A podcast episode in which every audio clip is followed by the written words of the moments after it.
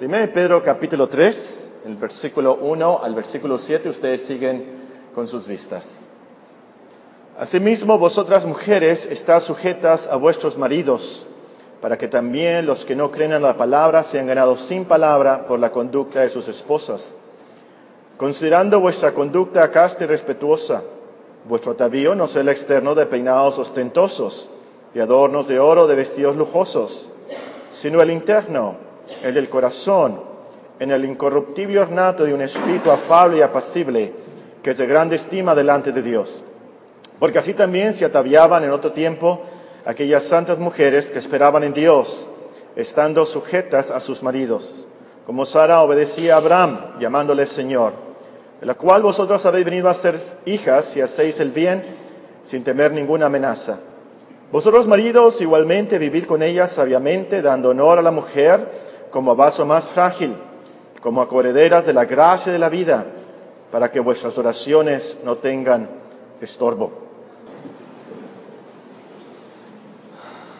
Hace mucho que no tenemos un sermón súper práctico y aprovechando que la hermana Julia no está aquí, eh, estudiaremos este pasaje de 1 Pedro capítulo 3 que nos enseña sobre las responsabilidades de las esposas y las responsabilidades de los esposos.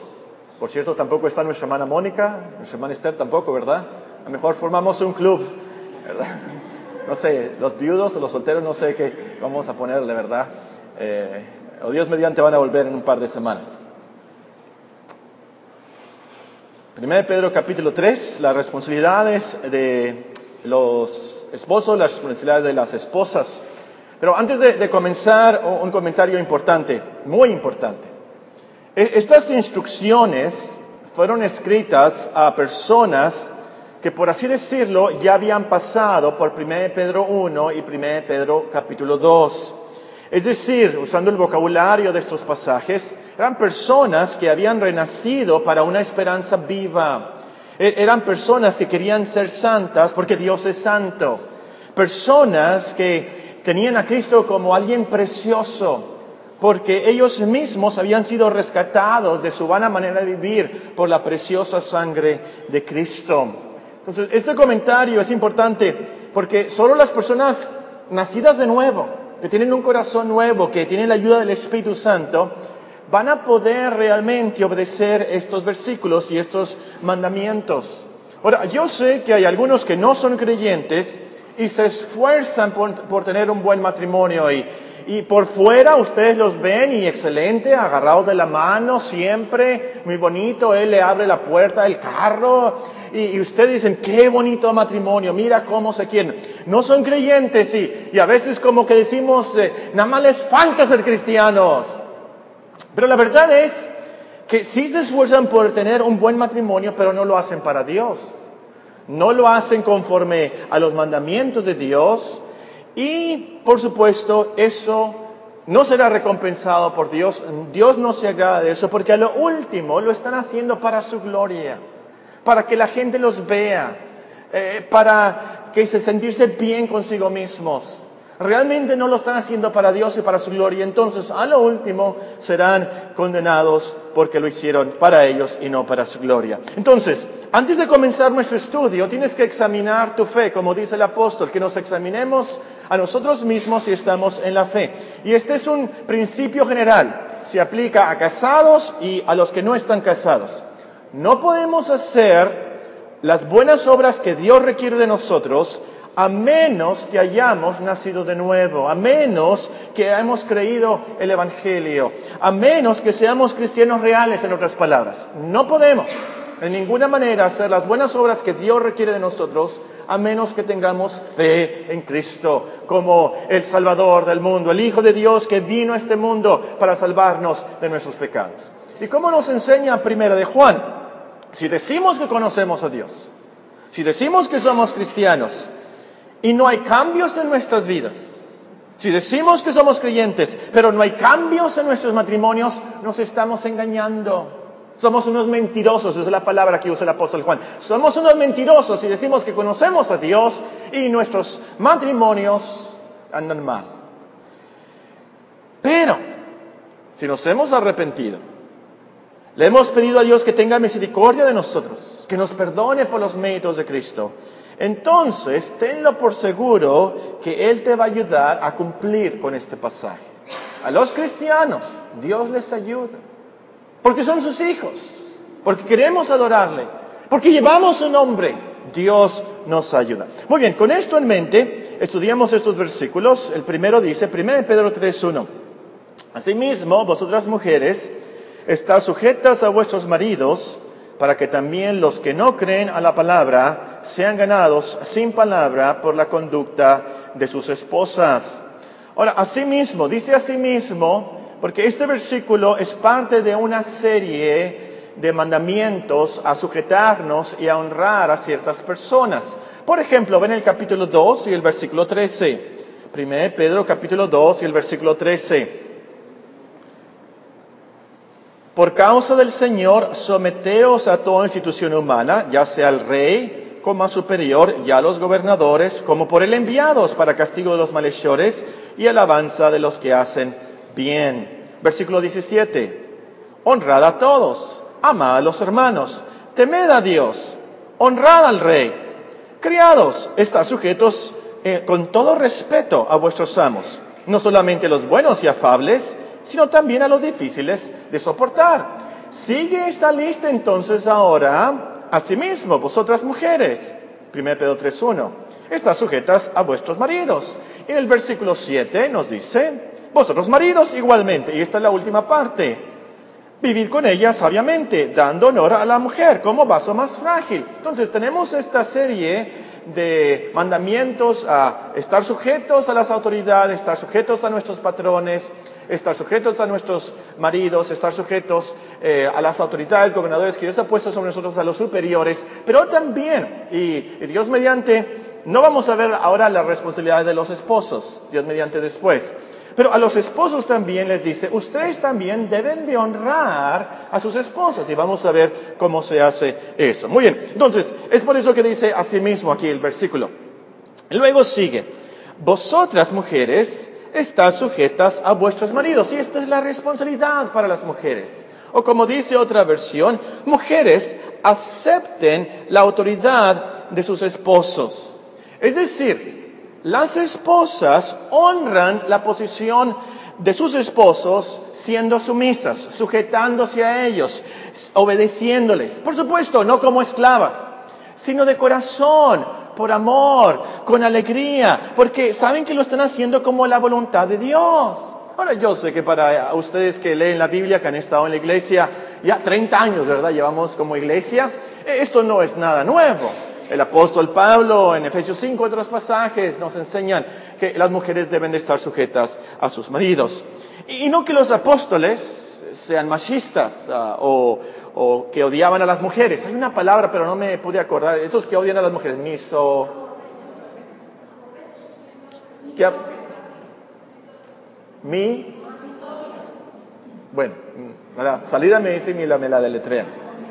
No que los apóstoles hayan tenido esa actitud de odio y menosprecio a las mujeres. Por supuesto que no. Ellos escribieron estos mandamientos a, los empleados, a los, a los ciudadanos, eh, a las mujeres, a los hombres también, instruidos por Dios. E, esta es la voluntad de Dios. Porque así y solo así va a funcionar la familia cuando el padre, el esposo, es la autoridad, la cabeza. Eh, y así va a funcionar también la sociedad. El hombre está cambiando ya la sociedad. Y no va a funcionar bien, porque Dios hizo la familia, Dios hizo la sociedad, y tenemos que obedecer sus instrucciones para que funcione bien. Eh, una casa, un hogar, una familia no puede funcionar con dos cabezas. Eh, si llegara esta mañana una persona con dos cabezas, todos nos íbamos a asustar. Es un fenómeno, es un monstruo. Y se imaginan a la persona, no, vamos a sentarnos aquí a la derecha, no, yo a la, izquierda. Por, por, supuesto que no. no. No puede coexistir una persona así. No puede haber una persona con dos cabezas y, y seguir una, una sola. Por supuesto que no. Ahora, claro, la esposa no debe de obedecer al esposo si éste le ordena hacer algo contra la ley de Dios. Por supuesto que no. No debe de obedecer al esposo si le dice, ¿sabes qué? Vete a la esquina, no tengo dinero, pero róbate uno, unos poquitos de, eh, eh, de, huevitos y algunos tomatitos para que, dile que, que, te lo apunte, no lo vamos a pagar. No, por supuesto que no. Eso, eso es robo, eso es mentira. Eh, si el esposo te dice, ¿sabes qué? Márcale a mi jefe, eh, eh, dile que me siento mal, pero vámonos a Nogales, ¿verdad? Este fin de semana largo y vamos a aprovechar el martes y tú dile que... No, no podemos hacer eso. Por supuesto que no, eso es contra la ley de Dios. Por supuesto debemos obedecerlo en todo lo demás, pero en cuanto a quebrantar la ley de Dios, desobedecer a Dios, eso sí que no. Y esto, hermanas, esto les va a ayudar mucho. Les voy a decir por qué. Les voy a decir por qué les va a ayudar mucho que ustedes obedezcan a sus esposos, estén sujetos a ellos. Porque lo último, esto hace que sus esposos sean responsables ante Dios.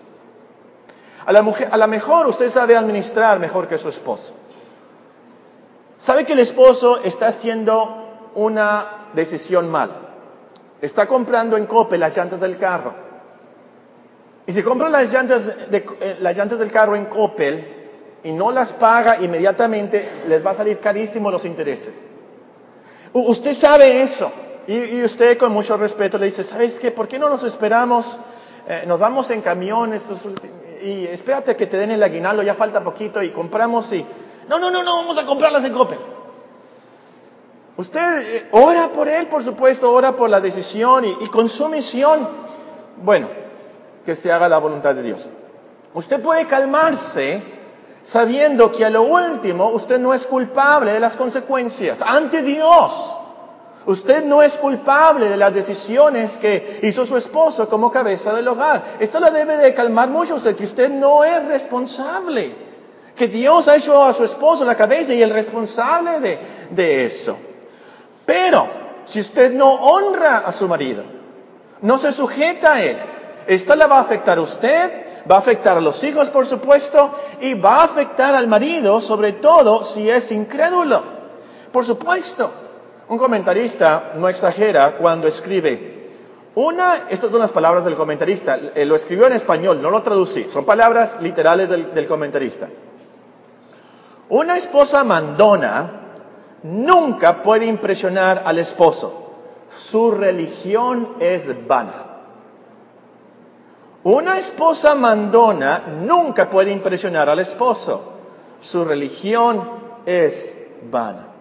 Entonces, jóvenes, señoritas, jóvenes, si no te has casado, recuerda que lo importante no es que el novio sea guapo, rico, alto. Eso no es lo importante. Lo más importante es que sea un hombre creyente al cual puedas obedecer sin problemas, sin problemas de conciencia. Hombres, busquen una mujer creyente que los honre, que sea obediente, muy sumisa. Déjenme decirles, si no es sumisa en el noviazgo, menos será casada despreciará el lugar que Dios te ha dado a ti. Y como dijo Salomón, mejor es morar en tierra desierta que con la mujer rencillosa e iracunda. Mejor es vivir en un desierto que con una mujer enojona que busca peleas y abandona. Pero, pero, ¿y si mi esposo no es creyente? Dice usted. Bueno, el apóstol sabía que había casos así, muchos casos. Entonces escribe nuestro versículo. Vean, 1 Pedro 3.1. Asimismo, vosotras mujeres, estás sujetas a vuestros maridos, para que también los que no creen en la palabra sean ganados sin palabra por la conducta de sus esposas. Ahora, es de notarse que el apóstol no describe a estos esposos como los que son incrédulos que no creen en Dios. No dice eso. No dice, ustedes que tienen esposos que no son cristianos, que no creen en Cristo. Lo pudiera haber escrito y lo hubiéramos entendido perfectamente. Pero ¿qué escribió el apóstol? Inspirado por Dios, por supuesto. Véanlo. Para que también los que no creen a la palabra esto es muy significativo, Creer a la palabra entonces es lo mismo que creer en Dios. Es lo mismo que creer en Cristo.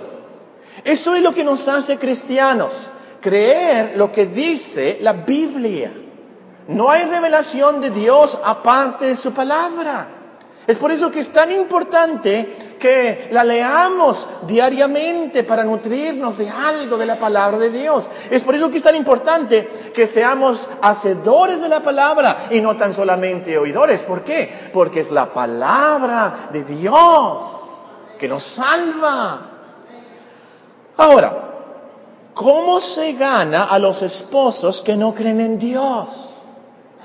El apóstol nos dice, para que también los que no creen la palabra sean ganados sin palabra por la conducta de sus esposas. Es decir, las esposas no deben de predicar y predicar y predicar a los esposos.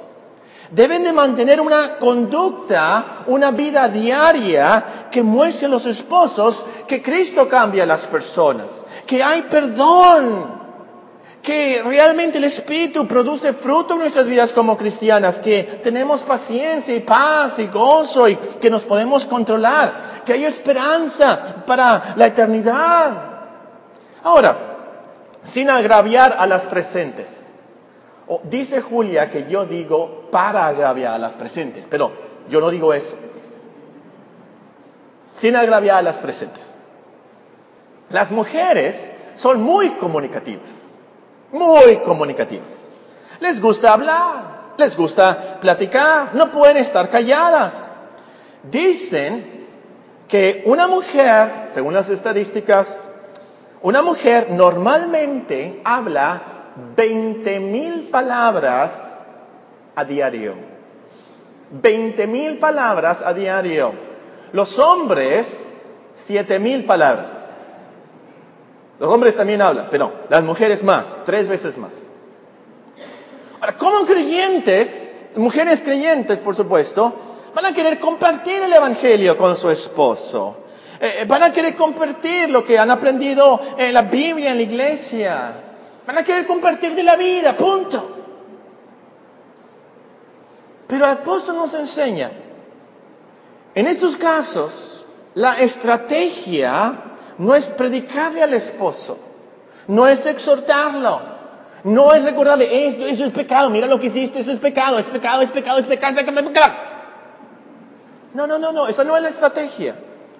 La mejor estrategia es ganarlos sin hablar.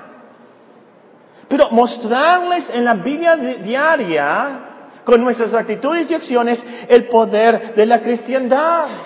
Porque cuando el esposo ve que eh, la, la esposa no es respondona, sino que es sumisa, obediente, tiene su casa limpia, la comida lista. Ve que la esposa sabe perdonar, tiene dominio propio, gozo, paz, paciencia, benignidad. E, entonces, eh, la conciencia del esposo le va a decir, a lo mejor esto es cierto que hay un Dios, a lo mejor es cierto que hay un infierno, a lo mejor es cierto esto de Cristo lo que me están diciendo eh, en la Biblia y puede cambiar su vida. Ahora, a lo mejor el esposo no se convierte, a lo mejor, pero al final el esposo no tendrá excusa ante Dios. No podrá decir en el día del juicio, y hay de ti se lo dice, no podrá decir en el día del juicio, la esposa que tú me diste decía que era una cristiana, pero era una rencillosa, mandona iracunda. ¿Cómo iba a creer yo en ti? ¡Wow! Como dicen en inglés. ¡Ay de ti! Si tu esposo dice eso en el día del juicio.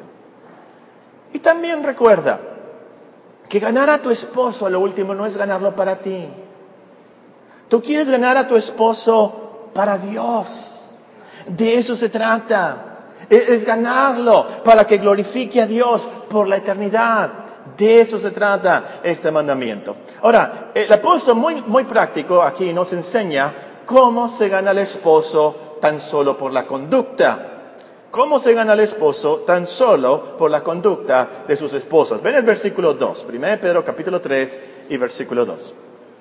Considerando vuestra conducta casta y respetuosa Eh, creo que no usamos esa palabra casta, hay que aclararla. La palabra original generalmente se traduce pura en la Biblia. En nuestra versión generalmente la palabra casta se traduce pura. Por ejemplo, cuando el apóstol escribe a los Corintios, os he desposado con un solo esposo para presentaros con una virgen pura a Cristo. Para presentarnos como una virgen pura. Esa es nuestra palabra aquí de nuestro texto. Y esta pureza se refiere, sí, a lo moral, pero más que moralidad humana, a, la santidad. La moralidad según Dios. La santidad, no tan solamente de nuestros cuerpos, pero también de nuestros corazones. Eh, parafraseando, ser santos como yo soy santo, ser puras como Dios es puro. Ser puras para Dios. E, e, esta virtud te va a guardar de volverte una novelera, de pasar toda la tarde, y también las mañanas hay novelas y viendo todas esas... Te va a guardar de, de las películas adúlteras. Te, te, va a ayudar a pensar bien, eh, pensar en lo verdadero, eh, en lo honesto, en lo justo, lo puro, lo amable, lo que es de buen hombre. Filipenses 4.8. Te va a ayudar a, a no ser respondona aún con malas palabras. Para mí, eh, como niño, yo, crecí en mi generación cuando eh, era, fue una gran sorpresa ver a una policía mujer.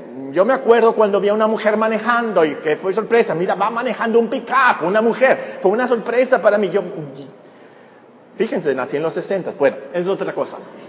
Pero crecí en una generación donde las mujeres no decían malas palabras. Bueno, a lo mejor las decían, pero escondiditas entre sus amigas.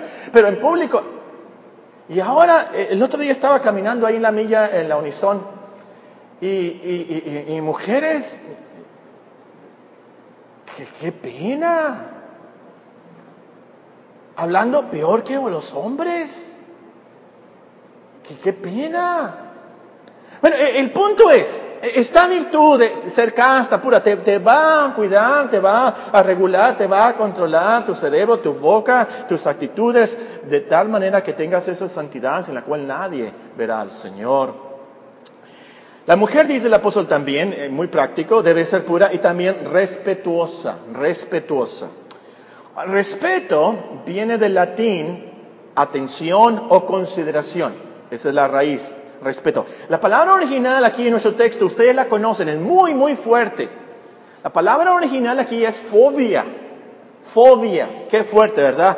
Pero no se trata, por supuesto, de tenerle miedo, fobia al esposo, sino de considerar, ponerle mucha atención a la posición que Dios le ha dado al esposo. Ponerle atención como a un superior si un policía, vamos saliendo de aquí y vamos a ir por el Boulevard García Morales, y nos pasamos el alto en amarillito, naranjadito, ¿verdad? Casi rojo.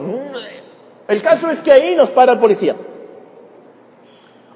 Usted no va a pensar, pues yo no me voy a parar. Mira, ni se peinó, qué feo está. Por supuesto que no.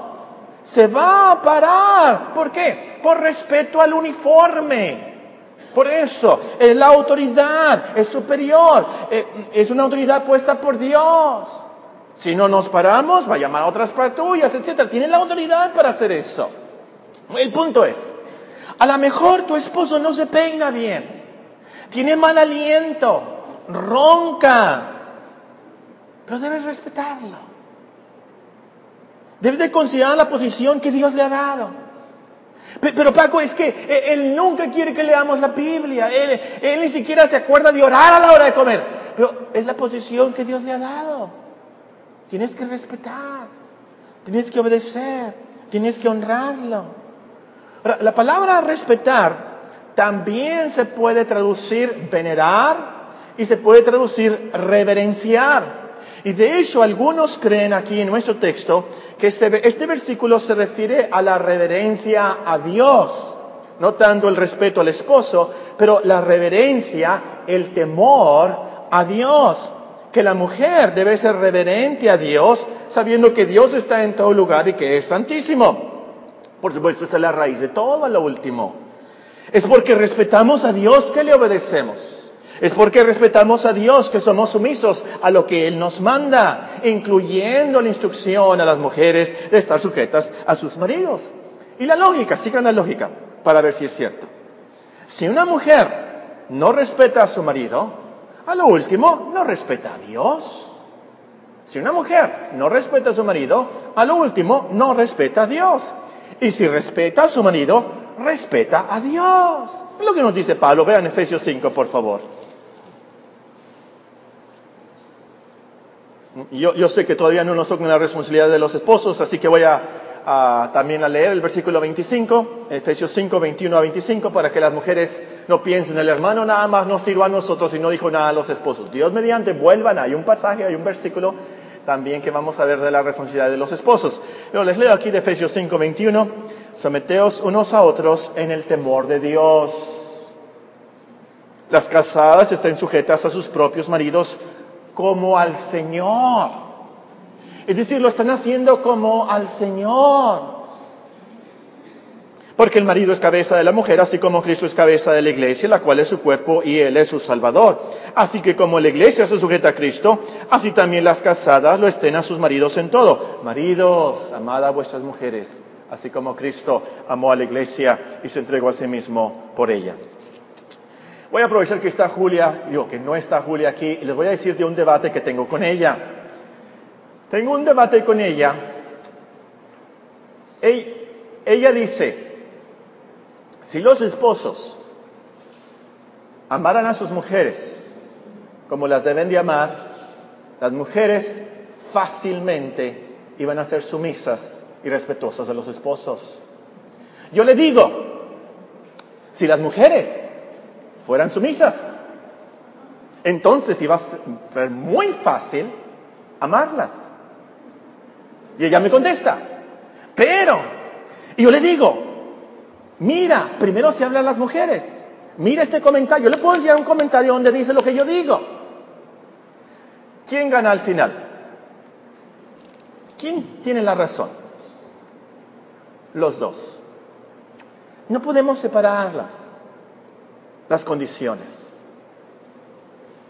Es cierto, si el esposo ama a la mujer como debe de amarla, va a ser muy fácil para ella ser sumisa, por supuesto. Pero también la otra cara de la moneda es verdad. Y esto es lo que quiero decirle a las mujeres. Después les voy a decir a los hombres más cosas más feas, no se preocupen. Si ustedes son sumisas, respetuosas, honran a sus maridos, se van a fascinar. Porque somos muy orgullosos. Se van a fascinar que alguien los respeta y los honra, aunque no se lo merecen. Se van a fascinar, se van a encantar con ustedes.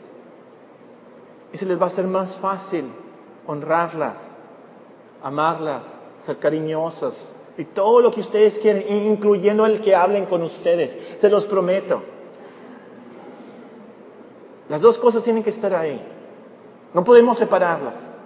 No podemos decir a la esposa, tú, tú y yo yo. No, no. Tenemos que obedecer a Dios los dos. Los dos. Bueno, no le digan a Julia que les dije, por favor. ¿Cómo se gana el esposo tan solo por la conducta? La mujer debe ser casta y respetuosa. En segundo lugar, y con eso terminamos. La mujer no debe de ser vanidosa, ostentosa, sino afable y apacible. La mujer no debe de ser vanidosa, ostentosa, sino afable y apacible. Versículo 3 y el versículo 4. Primero Pedro capítulo 3, el versículo 3 y el versículo 4 nos dice así. Vuestro atavío no sea el externo de peinados ostentosos, de adornos de oro o de vestidos lujosos, sino el interno, el del corazón, en el incorruptible ornato de un espíritu afable y apacible, que es de grande estima delante de Dios. ¿Se acuerdan de la hermana Tiburcia? Bueno, la hermana Tiburcia llega, llega toda despeinada, sin make-up, sin ningún adorno, con un vestido andrajoso, está irreconocible, nos asusta. Y le preguntamos, ¿qué pasó? ¿Acaso crees en Halloween? ¿Y ya pasó? ¿Qué pasó aquí? Bueno, nos responde, es que aquí este pasaje dice, que no debemos de peinarnos bien, no debemos adornarnos, no, no debemos de vestirnos bien. No, no, no, no, no, no. Eso no es lo que la Biblia nos enseña. Nos enseña que no debemos ser vanidosos, ostentosos es la palabra, lujosos, que lo más importante no es lo externo, lo más importante es lo interno, lo que hay en nuestros corazones, eso es lo importante. Entonces, esto no quiere decir que no nos vamos a bañar y andar bien arreglados, por supuesto que no. Como dice un, dicho en inglés, para los que saben en inglés, cleanliness is next to godliness. Eh, la, limpieza sigue, siempre va acompañada eh, eh, de la piedad. La piedad, está la limpieza, por supuesto. El problema aquí, el apóstol está atacando, es la vanidad, la egolatría, el auto-idolatrarse de vestirse de tal manera para llamar la atención a sí mismo. El peinado, el vestido que dice, mírame a mí, mírame a mí, mira mi figura, mira mis fuerzas, mira mi belleza. El adorno que dice, miren qué rico soy, miren lo que yo puedo comprar, eh, eh, mírenme a mí. Ese es el problema. Y es un gran problema esto del egoísmo y la autoidolatría. Porque en vez de adorar a Dios, nos estamos adorando a nosotros y queremos que los demás nos alaben a nosotros en vez de que alaben a Dios. Ese es un gran problema. Pensar que nosotros somos el centro del universo y le quitamos el centro a Dios. Tenemos que tener esa humildad reconocer a Dios y realmente quiénes somos nosotros delante de Dios. Y no tenemos nada ni la vida si no es por Él. Bien dicen los que eh, pasan mucho tiempo arreglando su exterior, pasan muy poco tiempo arreglando su interior. Es cierto. Los que pasan mucho tiempo arreglando su exterior, pasan muy poco tiempo arreglando su interior. Y el interior es lo importante. El corazón es lo más importante. Salomón nos enseña en Proverbios, es el corazón que mana la vida. Samuel estaba escogiendo al que iba a ser el, próximo rey de Israel. Y estaban ahí, van pasando delante de él los hijos de Isaí. Y, pasaron los primeros. ¡Y qué alto! ¡Qué guapo! Este ha de ser el rey, dijo Samuel. Pero Dios le dijo, no mires su parecer, ni a lo grande de su estatura, porque yo lo desecho. Porque Jehová no mira lo que mira el hombre, pues el hombre mira lo que está delante de sus ojos, pero Jehová mira el corazón. El corazón, el interior es lo importante para Dios y para la eternidad. Y es por eso que es tan importante que tengas un corazón nuevo. Es por eso es tan importante que hayas nacido de nuevo, tengas ese espíritu renovado por el Espíritu Santo para que puedas dar fruto para vida eterna. Ahora, el apóstol específicamente menciona dos virtudes esenciales para la esposa. La mujer dice debe ser afable y apacible afable y apacible. Y luego agrega, vean en 1 Pedro capítulo 3, el versículo 4, sino el interno en el corazón, en el incorruptible ornato de un espíritu afable y apacible, que es de grande estima delante de Dios, que es de grande estima, o como se traduce en otra Biblia, lo cual es precioso y de mucho valor delante de Dios, lo cual es precioso, valioso, con mucho valor delante de Dios. Para Dios lo precioso no es un gran cañón. Para Dios lo precioso no son las estrellas o un diamante. Para Dios lo precioso es que tú como cristiana tengas un espíritu afable y apacible. Esto es tremendo, esa, esa frase es tremenda. Lo que estima Dios a lo último es que en el cristiano haya esas virtudes de Cristo. Ahora, afable eh, quiere decir agradable, dulce, suave en la conversación y el trato. Es lo que dice el diccionario. Agradable, dulce, suave en la conversación y el trato. La palabra bíblica es la que generalmente se traduce manso. Como cuando Cristo nos dice en el Sermón del Monte, bienaventurados los mansos, es la misma palabra, exactamente la misma palabra. Y, aquí podemos pensar de, un caballo manso. Un caballo por naturaleza es fuerte, muy fuerte, más que nosotros, pero también puede ser manso, mansito. Y una mujer puede ser muy fuerte, de fuerza y de carácter, pero se puede controlar. Puede tener ese dominio propio bíblico y de tal manera que es suave en la conversación y en el trato. Apacible. Apacible también quiere decir agradable, dulce, pero la palabra connota más bien tranquilidad y quietud. La mujer apacible es una mujer calmada, controlada. Uno ve a la mujer apacible y no piensa en un huracán turbulento. Piensa e-, en un lago sereno. No porque están aquí las Guzmán, y yo siempre lo he dicho en esta iglesia, ustedes saben, yo leo este, estos versículos de Primera de Pedro, yo leo esta palabra afable y apacible, y inmediatamente mi cerebro, mis neuronas piensan en la hermana Moni Guzmán. Siempre. Yo le veía a ella y pensaba, Primera de Pedro 3, esa mujer con tanta paz, controlada, calmada, sabía que estaba muy mal la hermana. Ella estaba en la iglesia calmada, en paz con Dios. Y al último está la raíz de todo. Estar en paz con Dios. Ese shalom de Dios. Paz en las circunstancias en las que Dios nos ha puesto tener paz con los hijos que Dios nos ha dado, la familia y sobre todo, por supuesto, en este contexto, el esposo que Dios nos ha dado.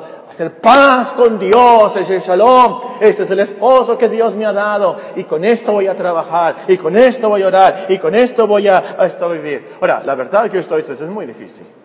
Y a lo mejor usted piensa, es imposible. Pero Dios nos ayuda. Dios nos ayuda. Dios mediante nuestro próximo estudio veremos cómo obtenemos ese espíritu afable y apacible.